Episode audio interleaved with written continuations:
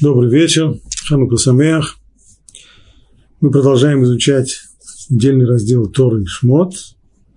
И начнем сегодня прямо с того места, на котором закончился предыдущий урок. Всевышний открылся Моше в Синайской пустыне у горы Синай и потребовал от него, чтобы тот отправился в Египет – ибо пришло уже время избавления еврейского народа. Реакция Муше, третья глава, одиннадцатый стих, и сказал Муше Богу, кто я такой, чтобы пойти к фараону и вывести сынов Израиля из Египта? И он сказал, ведь я буду с тобой, и именно это будет тебе знаком, и именно это будет тебе знаком, что я послал тебя. Когда ты выведешь этот народ из Египта, вы будете служить Богу на этой горе. Вот этот самый отрывок, который мы с вами и обсуждаем. И очевидно совершенно вопрос, который задают очень многие комментаторы, какая связь между вопросом и ответом. Мы инстинктивно ждем, что когда задан вопрос, на него должен последовать ответ. Вопрос задан, Муше его задает. Кто я такой, чтобы пойти к фараону и вывести сынов Израиля из Египта? Самое простое понимание этого вопроса – это осознание его, Муше, ничтожности перед Всевышним и перед той колоссальной совершенно миссией, которая, которую собирается Всевышний возложить на его плечи. А ответ –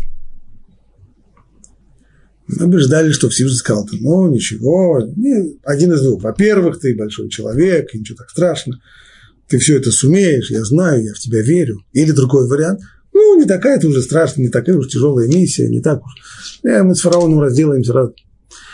Вместо этого ответ, и он сказал, ведь я буду с тобой, именно это будет тебе знаком, что я послал тебе. Когда ты выведешь этот народ из Египта, вы будете служить Богу на этой горе, вот прямо здесь, на этой горе, где и происходит этот разговор.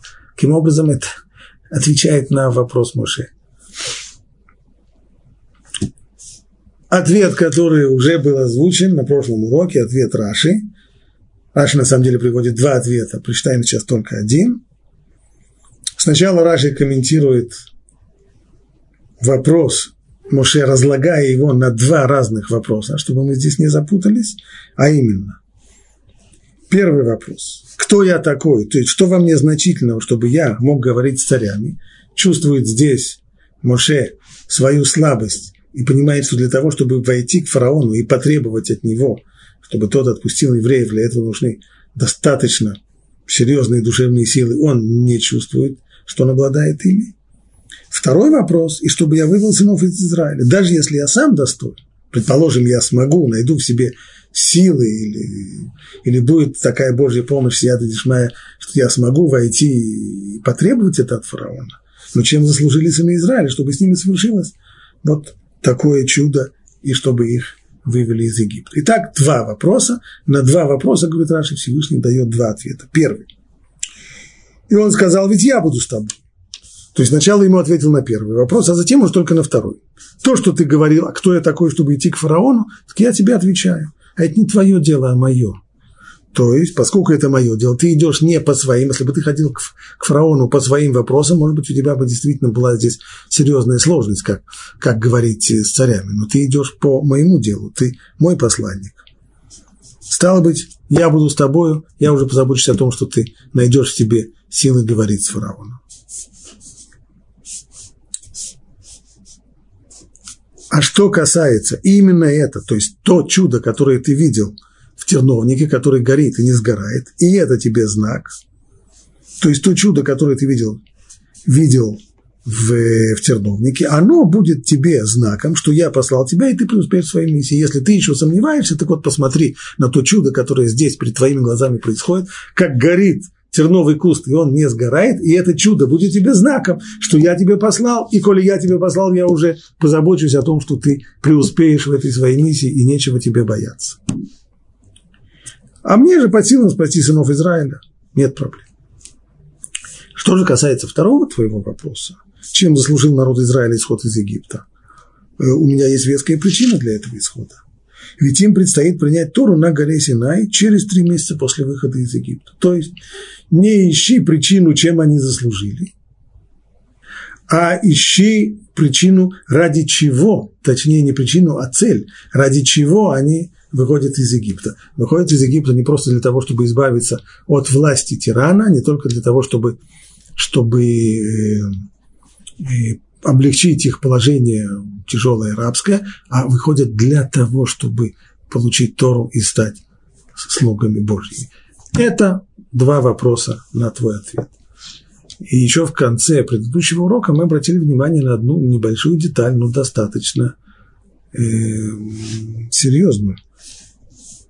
Раши говорит, через три месяца Метим предстоит принять Тору на этой горе через три месяца после выхода из Египта. Как это так три месяца? С каких-то пор три месяца? Да ведь каждый знает, каждый, кто хоть немного знаком с, э, с Торой, знает, что Тору получили через 50 дней по выходе из Египта. Весь отчет 50-дневного периода от Песаха до Шавуот, от Песаха дня исхода из Египта до дня получения Торы на Синай в праздник Шивот, это 50 дней. 50 дней при всем желании, это не, не 3 месяца, никак. Что здесь имеется в виду? Через три месяца, может быть, через три месяца после того, как происходит этот разговор? Очевидно, нет через три месяца после того, как Муше начал э, свою миссию, тоже нет. Ведь сам Раши приводит в э, нескольких местах, что процесс убеждения фараона при помощи того давления, которое был, было оказано на фараона при помощи Макот Мицраим, при помощи ударов по Египту, он занял э, почти год, потому что каждый из ударов на него отводился месяц. Сначала Муше на протяжении трех недель предупреждал что произойдет, а вслед за этим целую неделю происходил, происходили события, связанные вот с этим ударом. Так что год, что же может здесь иметься в виду? Какие три месяца? А Сифтей Хахамим, один из наиболее известных комментаторов Раши, он отвечает на этот вопрос так.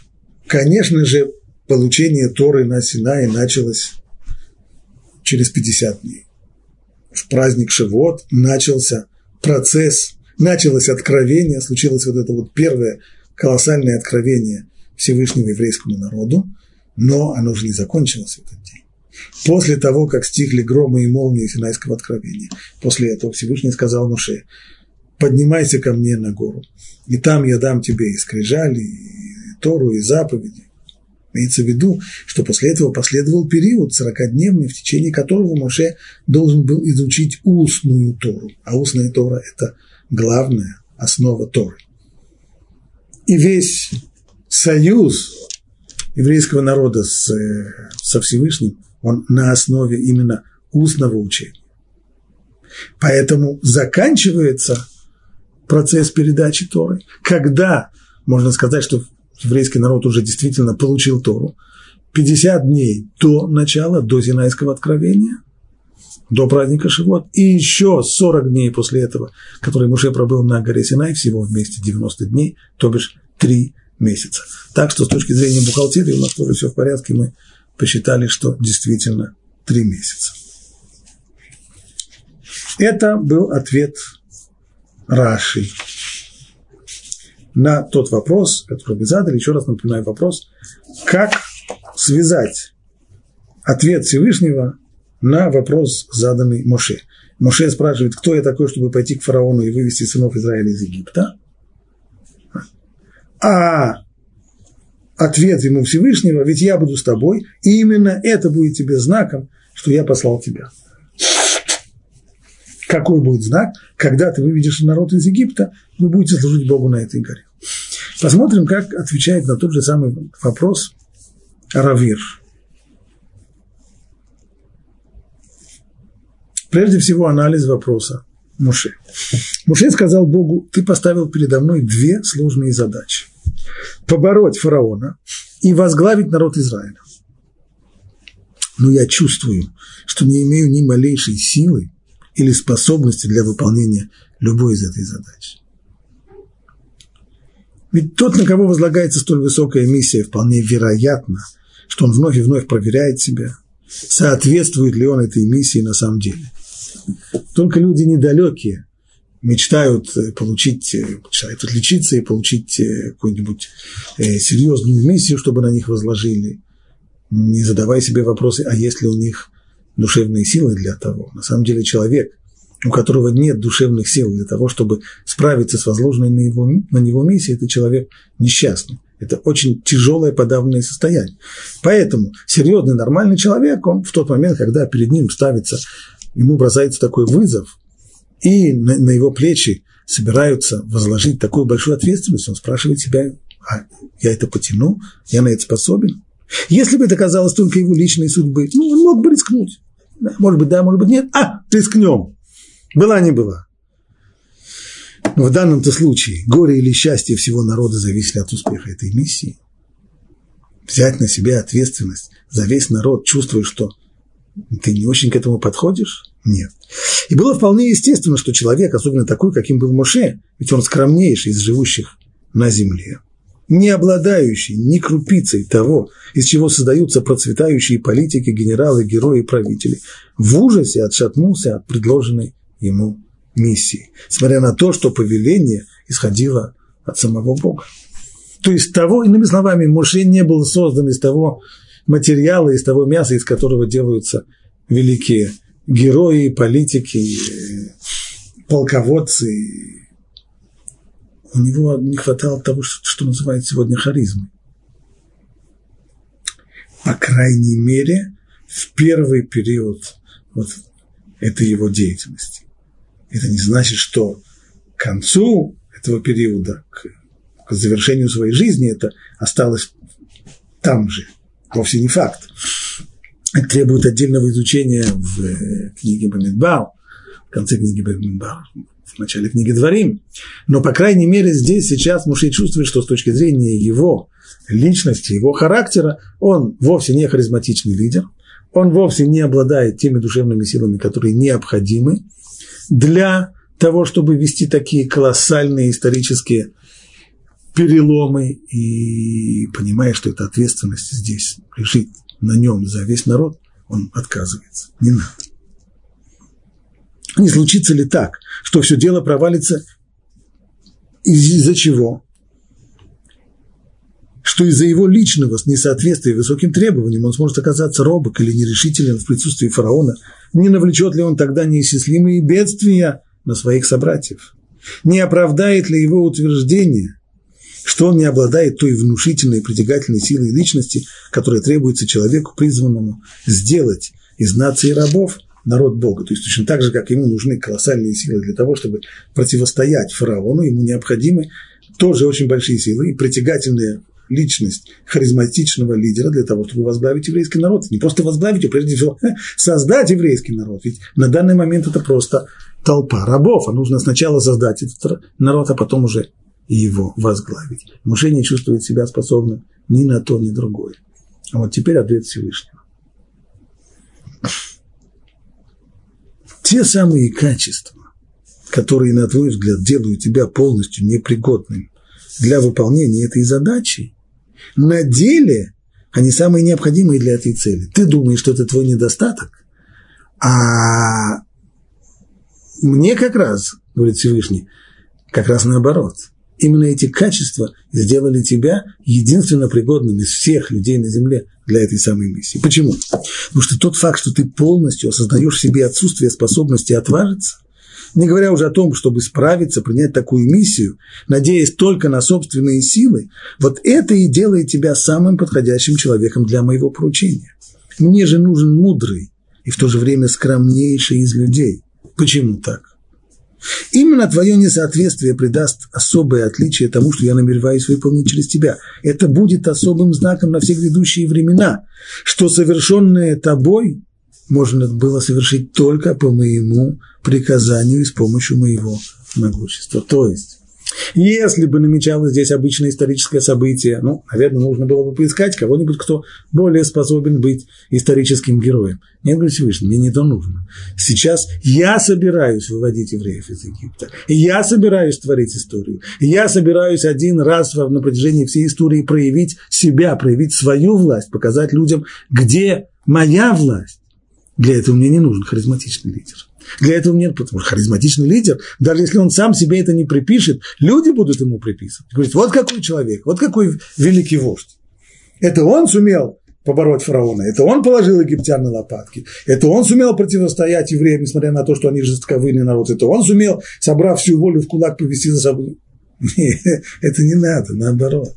Не нужно именно человека, который является собой полную, совершеннейшую антитезу историческому герою. Именно твое несоответствие будет свидетельствовать о божественном характере миссии. То есть и тогда получается проверь, что слова ответа, они ложатся просто великолепно. Когда Муше говорит, кто я такой, чтобы пойти к фараону, на это ему ответ. И это тебе знак, что это. И это то, что ты говоришь сейчас, то, что ты говоришь, что ты абсолютно на это не способен. Именно это будет тебе знаком, что я послал тебя. Именно это. Именно твоя неспособность. Без этого доказательства освобождения Израиля рассматривалось бы в первую очередь как событие мировой истории, прославляющее силу человека. Но не власть человека стремлюсь я установить через тебя и с тобой. Когда, к чему все должно вести? Чтобы приняли Тору. А когда будете принимать Тору, мне не нужно, чтобы здесь был харизматичный лидер, который ведет за собой людей потому что ты будешь понимать Тору точно так же, как все остальные евреи, как один из них. Ведь вы должны, были, вы, вы должны служить мне на Синае, принимая Тору. Когда будет завершено освобождение, ты не станешь правителем народа. Скорее, все вы станете слугами, все вы. Ты, точно так же, как и весь остальной народ, придете к этой горе, как, как слуги Божьи. И только если ты выведешь народ, если только такой человек, как ты, Именно ты, а не какой-нибудь другой, выведет народ. Вот тогда можно будет и совершить. Иными словами, это важно здесь и по отношению к тому поколению, которое получает то. Им необходимо понять, что они, исходят, что они выходят из Египта для того, чтобы получать Тору, и для этого необходимо ощущение совершенно без малейшей тени сомнения, без малейшей тени сомнения, что Всевышний творит этот исход. И он выводит их из Египта для того, чтобы получить Тору. И они выходят для того, чтобы стать слугами Божьими, а не свободными людьми. Поэтому необходимо, чтобы личность Муше не заслоняла здесь Всевышнего ни на, ни на волосинку. Это, кстати, то, что подчеркивают многие комментаторы пасхальной Агады, ведь удивительный факт, во всей Агаде, которая должна описать ход исхода из Египта и тем самым помочь нам исполнить заповедь расскажи сыну своему об исходе из Египта. Во всей, во всем тексте Агады имя Муше не упомянуто ни разу. Ну, хотя бы один раз. Ну, что вообще там не... Впечатление, как будто он там вообще в этом не участвовал. Участвовал еще как участвовал, совершенно верно. Но его личность не должна затенить за собой того факта, что Всевышний творил это все от начала и до конца.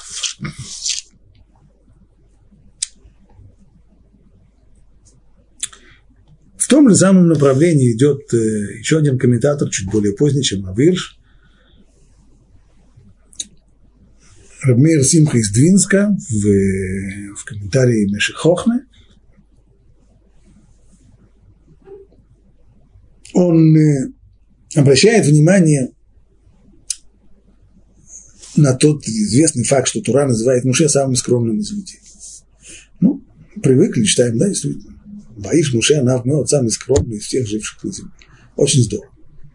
Но как может Муше быть самым скромным из людей, если мы понимаем, ну, просто простое понимание скромности, что человек не считает себя чем-то большим. А Муше что, он жил в такой иллюзии, что он думал, что он просто так средний человек. Он не понимал, что он единственный из людей оказался способным на то, чтобы привести Тору в этот мир – он не понимал, что ему предназначено говорить лицом к лицу со Всевышним, чего не удостоился до сих пор ни один человек. Он ошибался. Как человек, понятно, что нет. Если бы он ошибался, если бы он думал, что он просто средний человек, средний маленький человек, то тогда это была бы не скромность, а просто недалекий. Человек скромный – это не значит человек недалекий. Значит, понятно, что Муше о своих силах, о силах своей личности знал. Конечно. Если так, то как же человек, который осознает силы своей личности, может быть скромным? Как он не, не восторгается, не упивается колоссальными силами, силами своей души. Известно. Для примера хотя бы, один из э, довольно интересных посетителей 20 века, почитав э, дневники Льва Толстого, в которых видно, как этот человек действительно крупная личность, но по, по дневникам видно, насколько он упивается силами своей личности и грандиозностью своей личности. Так вот, тот самый мыслитель, прочитав эти дневники, написал о Толстом очерк под названием «Старший брат Господа Бога». Так вот, э, ни, ни много ни мало. Так этот человек себя воспринимал, так он на себя смотрел, ни больше, ни меньше. И это довольно естественно, понятно, что человек, действительно обладающий сильной личностью, он, э, он знает об этом, он понимает, что он на, на две головы выше всех остальных. Почему же Моше, как ничего, ну почему же, а каким образом Моше сумел остаться самым скромным из всех людей, если он так хорошо знает силу своей личности? Ответ он один. Потому что таково восприятие Моше Всевышнего, иными словами.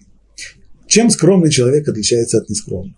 Нескромный человек, гордец, это тот, кто меряет себя по отношению к другим людям. И когда он видит, что он на голову выше всех других людей, то он начинает возноситься. А как человек может быть скромным?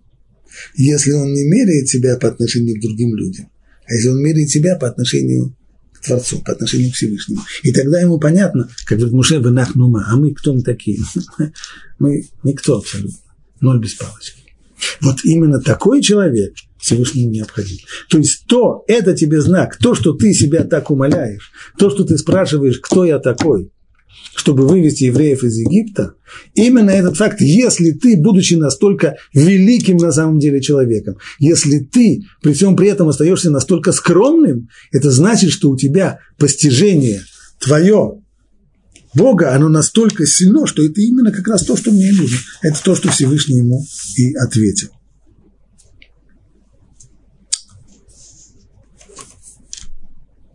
Подобно тому, как э, говорят мудрецы в Мидраше, что Всевышний дал Тору на горе Синай. Почему именно на горе Синай? Потому что это был какой-то колоссальный утес. Почему тогда действительно не на горе Арарат или, может быть, еще лучше на Эвересте, на Джамалунгме где?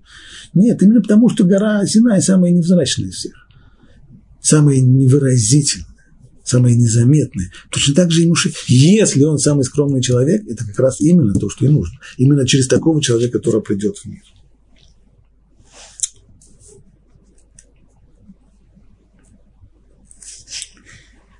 Завершим этот, э, эту часть урока еще словами Рамбама в законах об основах Тора.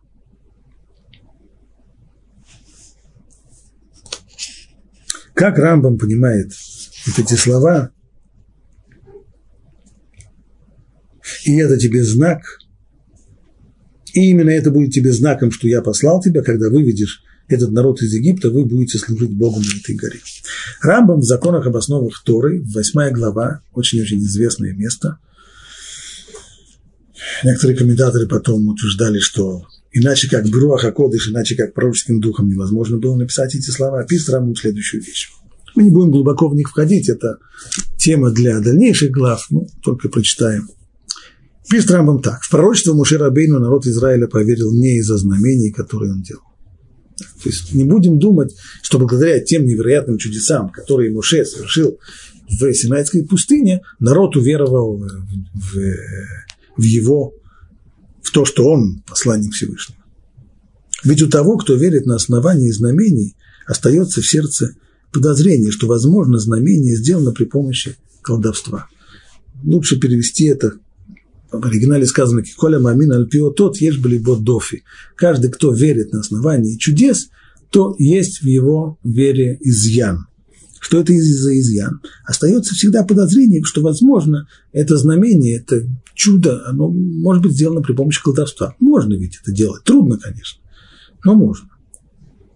Стало быть, поскольку в план Всевышнего не входило, чтобы у евреев возникла вера, в которой есть изъян, а вера должна была быть безупречной, в том самом первом поколении, от которого в дальнейшем потянется цепочка традиций ко всем остальным поколениям. Поэтому в этом поколении изъяна быть не могло. Как любая трещина, которая будет в фундаменте, она приведет, безусловно, к тому, что все разрушится.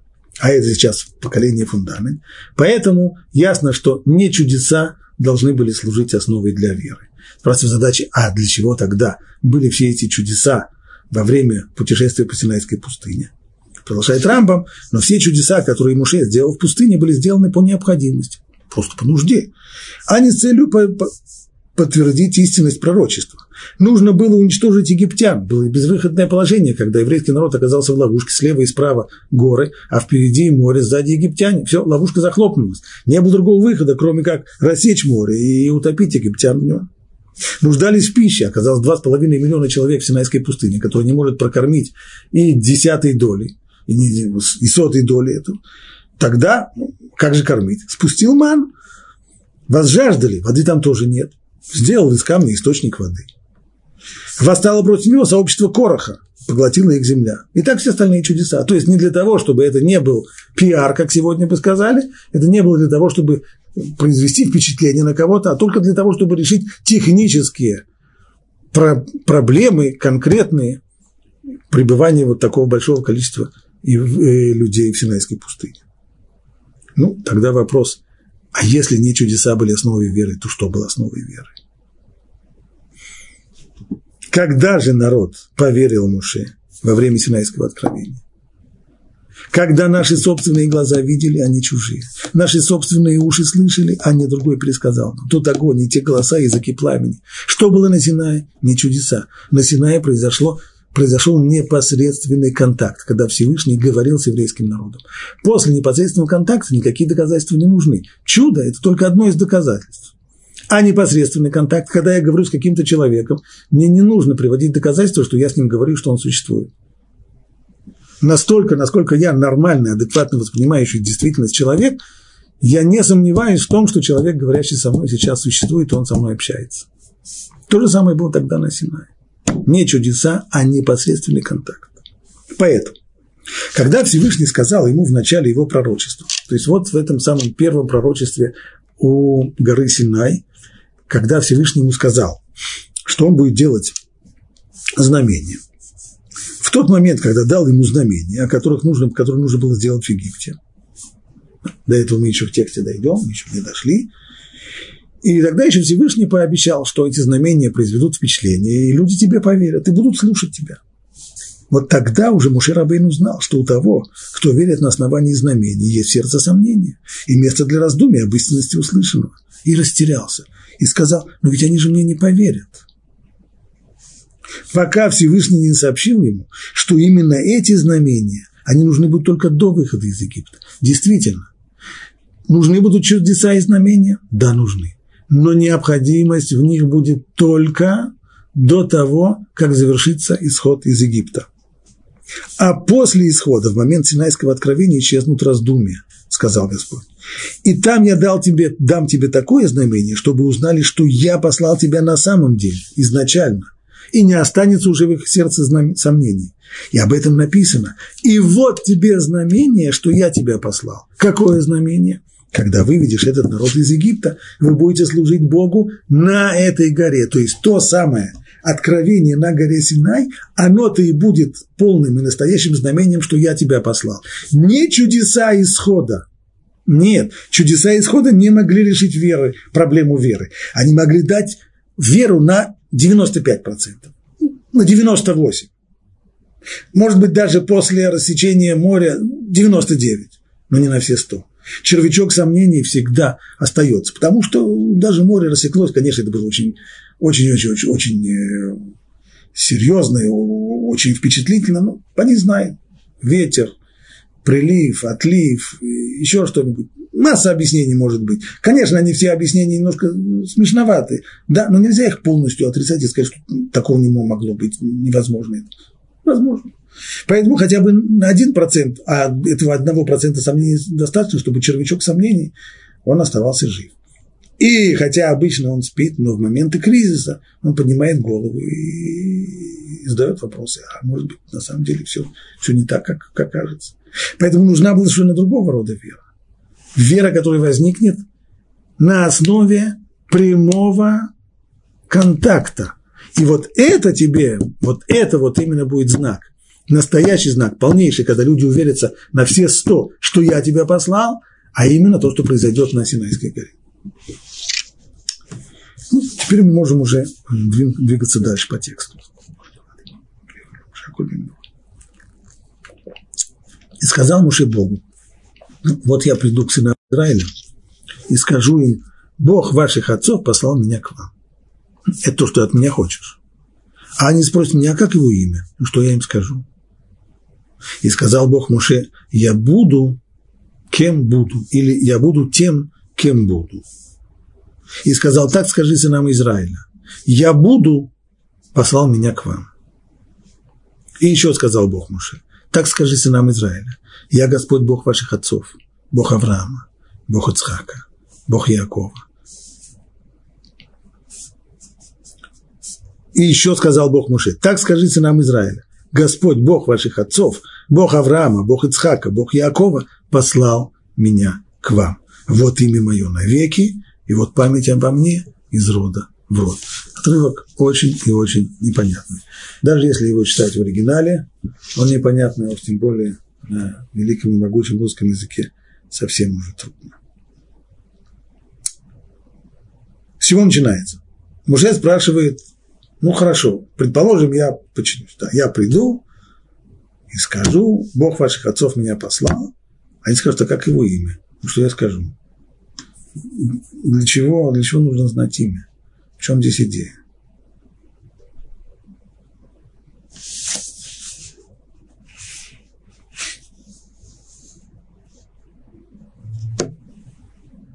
Может быть, э, перейдем сразу к объяснению Рамбана. Рамбан прежде всего отметает мысль о том, что, может быть, Муше просит по-прежнему, не по-прежнему, что, может быть, Муше начинает сомневаться, действительно ли ему поверят. Что, в общем-то, довольно понятно, рационально. Люди, которым явится кто-нибудь из пустыни и заявит, что Бог ему там явился, они смотрят на него, естественно, с подозрением. Скорее всего, начинают подозревать, а не нужно ли ему обратиться к психиатру, может быть, или просто успокоиться, выпить кофе. Скорее всего, что-то. А может быть, тогда Моше спрашивает про имя, как, потому что знание имени убедит людей, что действительно Всевышний являлся Моше. Говорит Рамбан, нет, об этом, об этом даже не следует думать. Невозможно предположить, будто вопрос, как его имя, сыны Израиля могут задать для того, чтобы проверить Муше и удостовериться в том, что на самом деле посланник Всевышнего. Это своеобразный, своеобразный такой экзамен. Утверждает ли человек, что он пророк, что Бог ему явился. Сейчас мы его проверим. На самом деле Аллаха действительно устанавливает, что того, кто утверждает, что он пророк, его следует проверять но экзамен выглядит иначе. Его не спрашивают имя. Почему? Да потому что любой его ответ на этот вопрос не стал бы доказательством для того, кто не верил бы прежде. То есть как бы Муше не ответил, все останется на своем месте. Кто поверил ему, поверит, а кто не поверил, не поверит. Ведь если евреи знали это имя, то и Муше знак его. Если экзаменатор знает это имя, то точно так же, как экзаменатор знает, точно так же и экзаменующийся будет знать. И тогда его знание ничем не отличалось бы от их знаний, и не могло бы служить каким-либо доказательством и знамением. То есть пароль это должен быть именно такая штука, которую он знает, а все остальные не знают. И если они прежде не знали такого имени, а Муше знает, вот этот, пожалуйста, тогда пароль, то уж тогда тем более в его ответе не было бы для них никакого подтверждения его правоты. И он сказал какое-то имя, которое мы не знаем. Пойди знает, откуда он взял это имя. И действительно, уже после того, как Всевышний открыл Муше свое великое имя, он уже сказал вот это вот имя «Я буду, кем буду». Но Муше не успокоился и продолжает говорить, но они же мне не поверят. То есть само знание имени никоим образом не успокоило Муше, значит, оно не, значит, здесь не имелось в виду, что евреи зададут этот вопрос, а а как его имя для того, чтобы его проверить? Ну, а для чего же они тогда зададут этот вопрос? Ведь Муше начинает именно с этого. Не с того, что он боится, что ему не поверят, а начинает именно с того, что я приду и скажу им, Бог ваших отцов меня послал, они спрашивают, а как его имя? Почему он думает, что они об этом спросят? Продолжает Рамбан. Но с моей точки зрения, к этому времени Муше уже был великим мудрецом и достиг высочайшего уровня в пророчестве. И в его вопросе заключалась просьба открыть ему, как же именно, кто же именно направляет его в Египет, то есть от какого из качеств Творца исходит возлагаемая на Муше миссия. Муше сказал Всевышнему так. Сыны Израиля спросят меня, послан ли я к ним от качества Творца, выраженного в его имени, Эль-Шадай, в котором Всевышний открывался працам, или от качества Всевышнего, от качества милосердия, от Медата Рахами, посредством которого совершаются знамения и чудеса, нарушающие установленные законы шести дней творения. Очень малопонятный отрывочек этот Рамбана, пытаемся его разъяснить. Имя. Что есть имя вообще? Имя имя человека, оно обозначает самого человека. Имя существительное. Имя существительное, значит, оно указывает на суть предмета или на человека. Когда называют имя человека, нам понятно, что тот самый человек. Когда мы говорим об именах Всевышнего, так сказать нельзя, потому что суть Творца непознаваема. Он безграничен, не имеет ни начала, ни конца. Стало быть, определить его суть никоим образом невозможно. Это не дано. Стало быть, его имя не определяет его суть. А что ж тогда?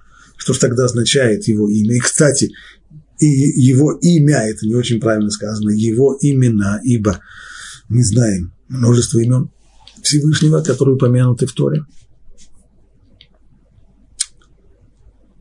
Имя Всевышнего означает только одно из медот, одно из качеств, при помощи которых Всевышний управляет этим миром. И поскольку таких качеств, это не одно качество, их несколько, то есть есть разные системы, разные схемы управления миром, проявление разных качеств в управлении миром, соответственно, есть разные имена. Поэтому еврейский народ здесь и спрашивает, а каким образом будет происходить хорошо? Даже, предположим, мы тебе поверим, что действительно Бог тебе послал. А каким образом он тебя посылает, то есть каким образом будет происходить этот исход. По крайней мере, две возможности уже им известны. Рамбан здесь намекает на то, что сказано в начале следующего недельного раздела Торы. Правильно. Говорит там Тора так.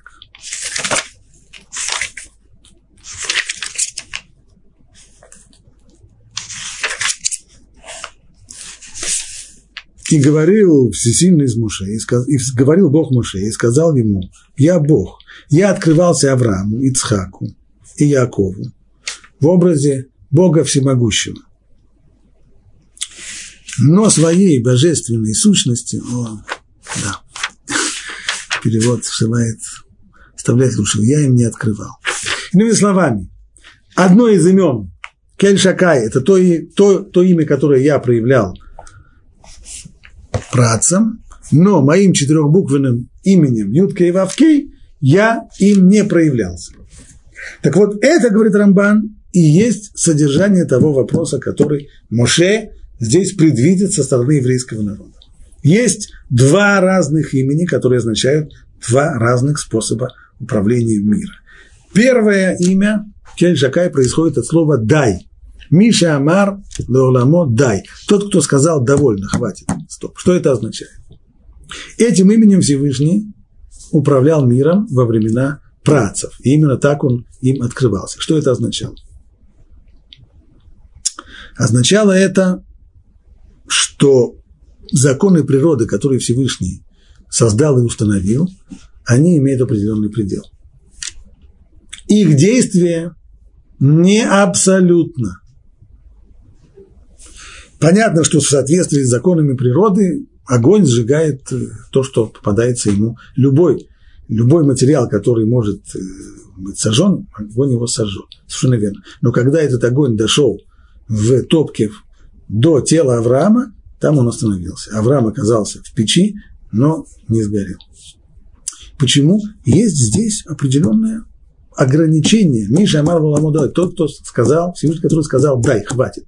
То есть ограничил действие законов природы тем, что по отношению к людям типа Авраама или других, или Ицхака, с ним тоже это происходит, по, по законам природы времена Ицхака происходит засуха невероятная, неурожай, у всех неурожай, люди мрут как мухи от голода, а у Ицхака среди всего этого неурожая у него стократный урожай. Законы природы останавливаются на нем. Когда происходит такое действие, оно не, что, оно не отменяет законы природы, оно только ограничивает их. Исход из Египта может произойти и таким образом. Когда законы природы, в соответствии с которыми египтяне могут управляли до сих пор своей страной и порабощали евреев, они могут э, во всем, что касается евреев, оказаться ограниченными. До сих пор этого не было. Так до сих пор э, египтянам удавалось поработить их. Но, может быть, Всевышний захочет сейчас их ограничить, то есть проявит здесь это свое имя. Шиндалит Ют.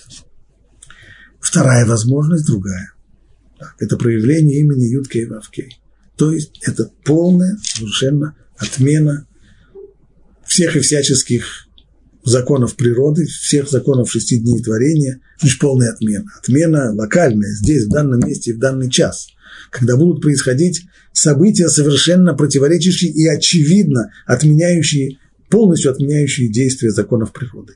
Вот это проявляется, здесь проявляется, при таком обороте проявляется имя Юдкей Вавкей, смысл которого тот, кто осуществляет все существующее, и поэтому спрашивают еврейский, спросит еврейский народ, так муж и думает, что спросит, а вот через какое имя пройдет избавление, от какого из имен, то есть какой способ управления мира ты будешь проводить, через, будет проведен через тебя в ходе исхода из Египта.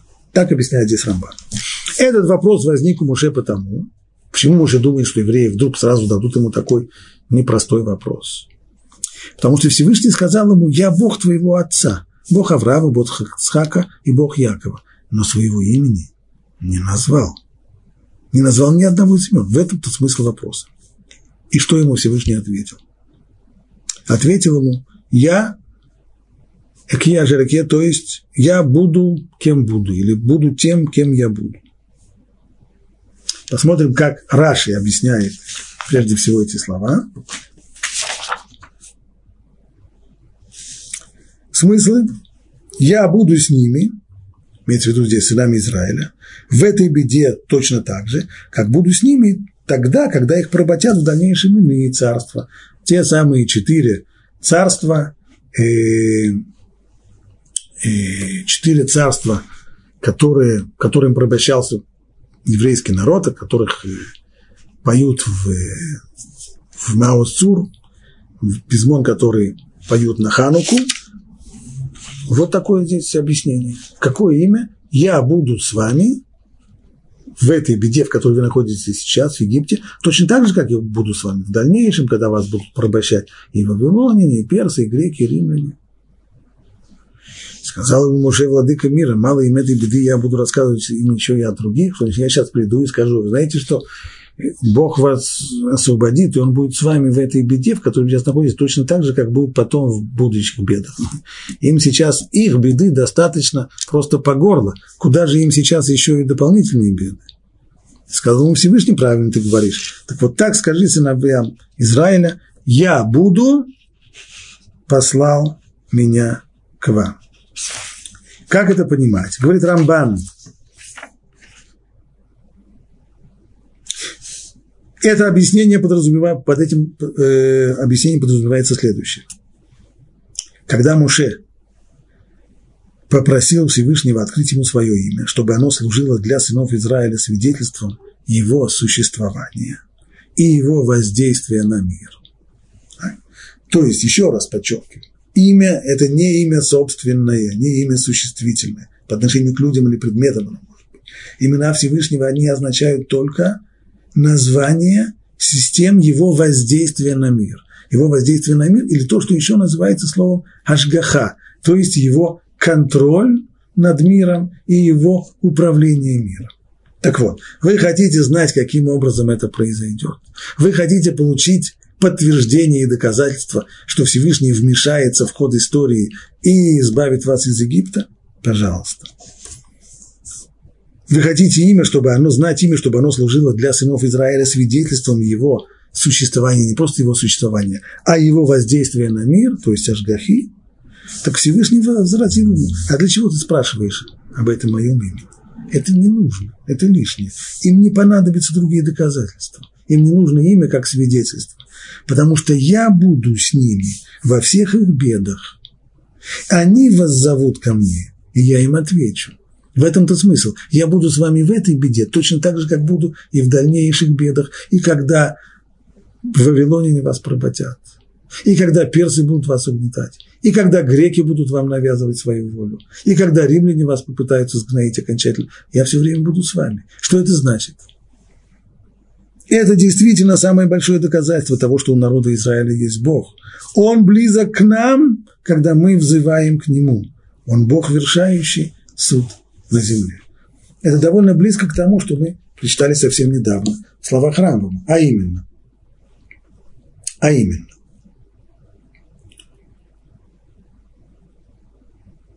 можно искать доказательства, доказательства логические существования Всевышнего или те, того, что он управляет миром. И доказательства философские, доказательства такие сики. Есть самые сильные доказательства, которые не оставляют места для сомнений. Когда, если говорить о существовании, то мы сказали прямой контакт. Когда я говорю с кем-то, то у меня не остается сомнений, что кто-то, с кем я говорю, что он существует. Кончились на этом сомнения. Да. Но если Всевышний существует, это на самом деле не, не покрывает все наши проблемы, потому что мы хотим знать, а действительно ли он вмешивается в происходящее в мире. А ведь всегда были философы, которые утверждали, что даже если есть Творец мира, то уж точно он миром не управляет, да потому что мир, управляемый Богом, выглядел бы, наверное, куда лучше, куда более гармоничный, чем э, наш, э, чем наш мир. Есть масса-масса возражений на эту тему. Есть масса причин возражать, почему, э, почему Всевышний, может быть, не управляет миром. И евреи, которые сейчас находятся в оковах египетского рабства, им-то важно не философский вопрос, есть Бог или нет Бог, им важен другой вопрос, управляет Бог миром или нет, вмешается ли он в ход истории, будет ли он бороться с фараоном, заставит ли он отпустить нас. Вот какой вопрос сейчас. А вопрос об этом, Ашгахи, снова. Можно приводить доказательства философские, можно доказ... приводить доказательства другого характера. Есть самый сильный характер. Вмешивается он или не вмешивается. Это молитва. Что есть молитва? Молитва означает способность человека встать лицом к лицу к Богу и обратиться к Нему. Но обратиться к Нему не как монолог, а молитва это означает диалог. Это означает, что есть и ответ.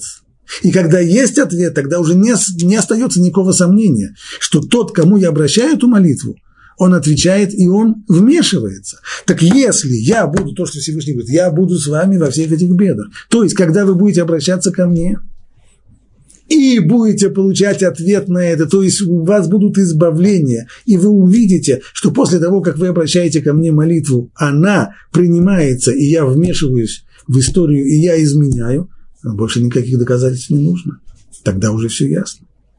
Тогда все абсолютно. Тогда не нужно спорить и заводить философские диспуты о том, вмешивается ли Всевышний, управляет ли он этим миром, интересуется ли он этим миром или нет.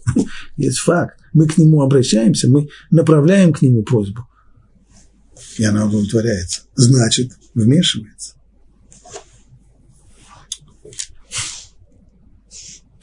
Таким образом, то, что заключая этот вопрос, Муше предвидит, что евреи зададут такой вопрос. Будет вопрос о том, каким образом Всевышний проявит ли себя Всевышний в этой истории и каким образом.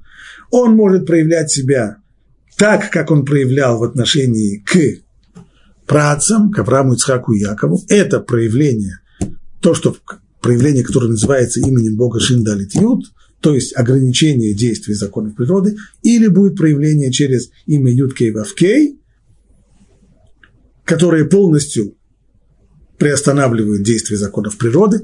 Такой вопрос Муше предвосхищает, скорее всего, он будет он будет задан, на что Всевышний отвечает, вопрос лишний, и отвечать на него не будем, потому что вопрос о том, буду ли я вмешиваться и каким образом, он познается просто на практике. Я буду, кем буду, то есть буду во всех этих бедах, и сам тот факт, что я буду отзываться на молитву, она это и даст вам, э, даст вам понимание того самого вопроса, вмешиваюсь ли я и, и как вмешиваюсь. Все это увидите, что называется, на практике.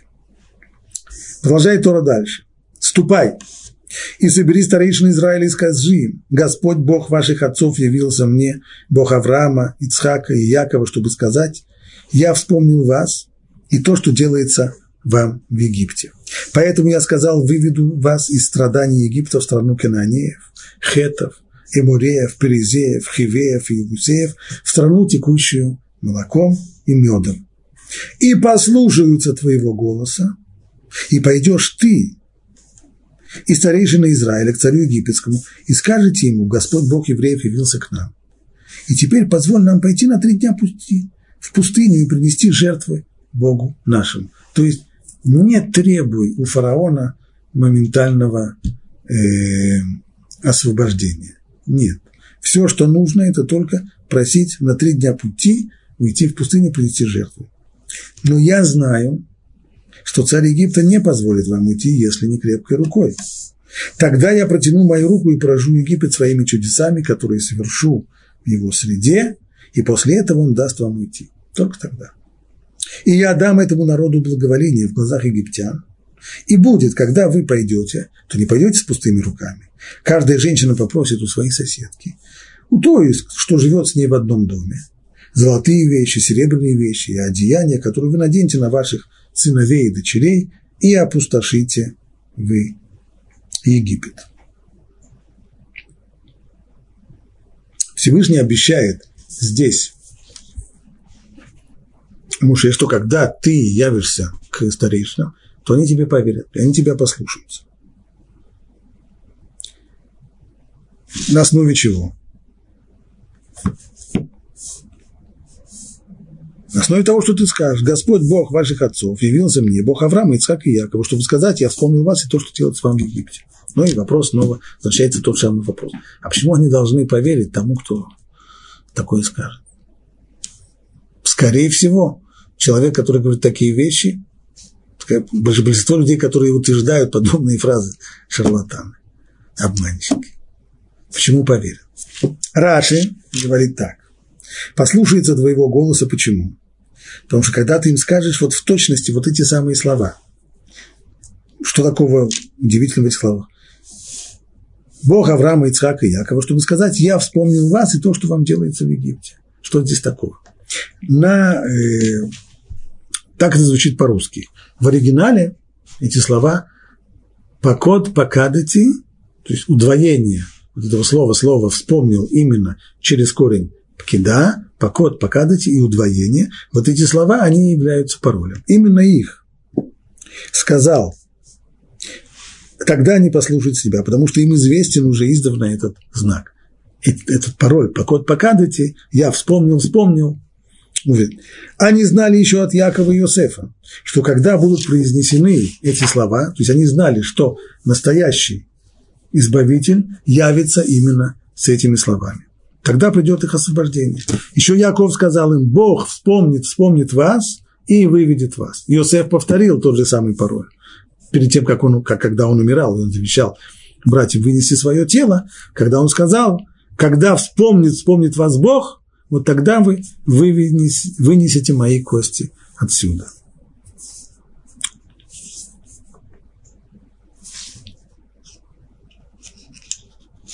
Как понять, еще одна в этом отрывке, фраза непонятная с точки зрения текста, но я знаю.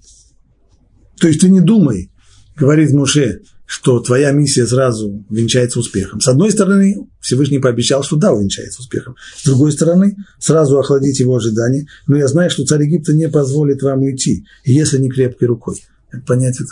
Как понять продолжение?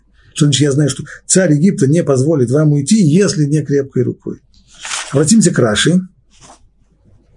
Царь Египта не позволит вам идти. Первое объяснение, пока я не покажу ему крепкую руку. Если не крепкой рукой, имеется в виду крепкая рука Всевышнего, он откажется, он не согласится отпустить вас, если не крепкой рукой, имеется в виду, пока я не покажу ему свою крепкую руку. Ну, иными словами, придется путем э, умеренного физического воздействия убедить фараона в том, чтобы отпустил. Иначе говоря, пока не дам ему познать силу моей руки, он не даст вам идти. То есть просто, когда с ним будете говорить по-хорошему, ничего не получится. А некоторые толкуют весь этот стих иначе, можно совершенно по-другому объяснить его. Я знаю, что царь Египта не позволит вам уйти, но не крепкой рукой. То есть не потому, что у него рука крепкая, он не отпустит вас. Ведь когда я протяну к нему свою руку, руку он тогда тут же отпустит. То есть тогда по этому второму комментарию это крепкая рука, не крепкая рука Всевышнего, это крепкая рука фараона – и тогда, если не крепкой рукой, означает так, что он вас не отпустит. Но не потому, что он такой, такая у него крепкая рука. Не потому, что он, как сегодня бы сказали, такой крутой. Да нет, вовсе не такой он крутой. Почему? Потому что как только я его прижму, он тут же согласится вас отпустить. Поэтому мне, то, его этот отказ вовсе не говорит о том, что у него крепкая рука, о том, что он такой сильный.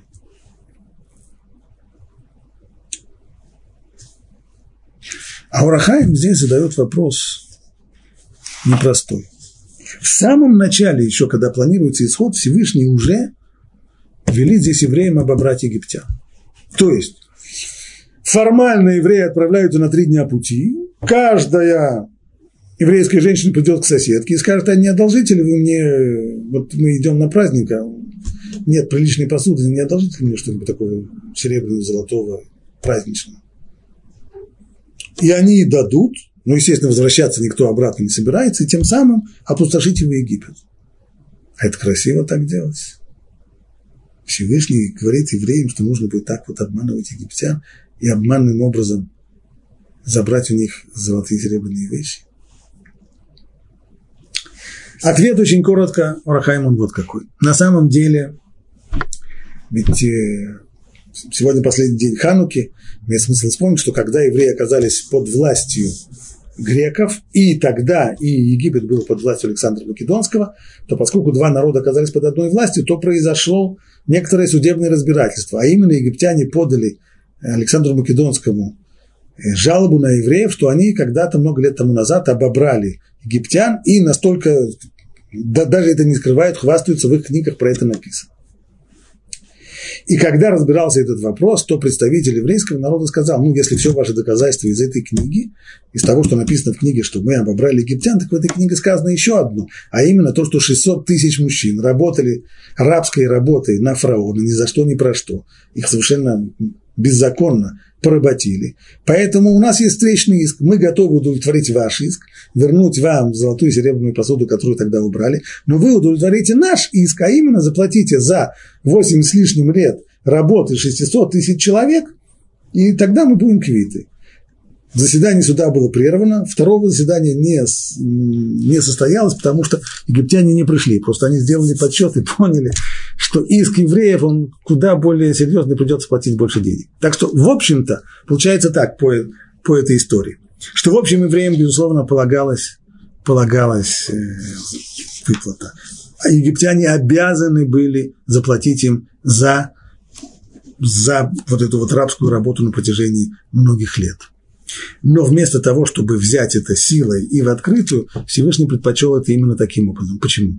Потому что здесь есть дальний расчет. Всевышний хочет выманить фараона и египтян вместе с ними, чтобы они, поняв, что евреи не возвращаются и не вернут им их их золотые серебряные вещи, чтобы фараон пустился за ними в погоню. Почему? Да потому что ловушка у Красного моря уже готово. И для того, чтобы выманить фараона в Красное море и завершить исход потоплением фараона и всей его армии, для этого Всевышний и сказал евреям именно таким образом. Попросите у египтян одолжить, чтобы они потом очень разозлились и бросились бы в погоню. А то, что у евреев есть право на эту золотую серебряную посуду, нет всякого сомнения, заслужили это тяжелым каторжным трудом на египетских стройках.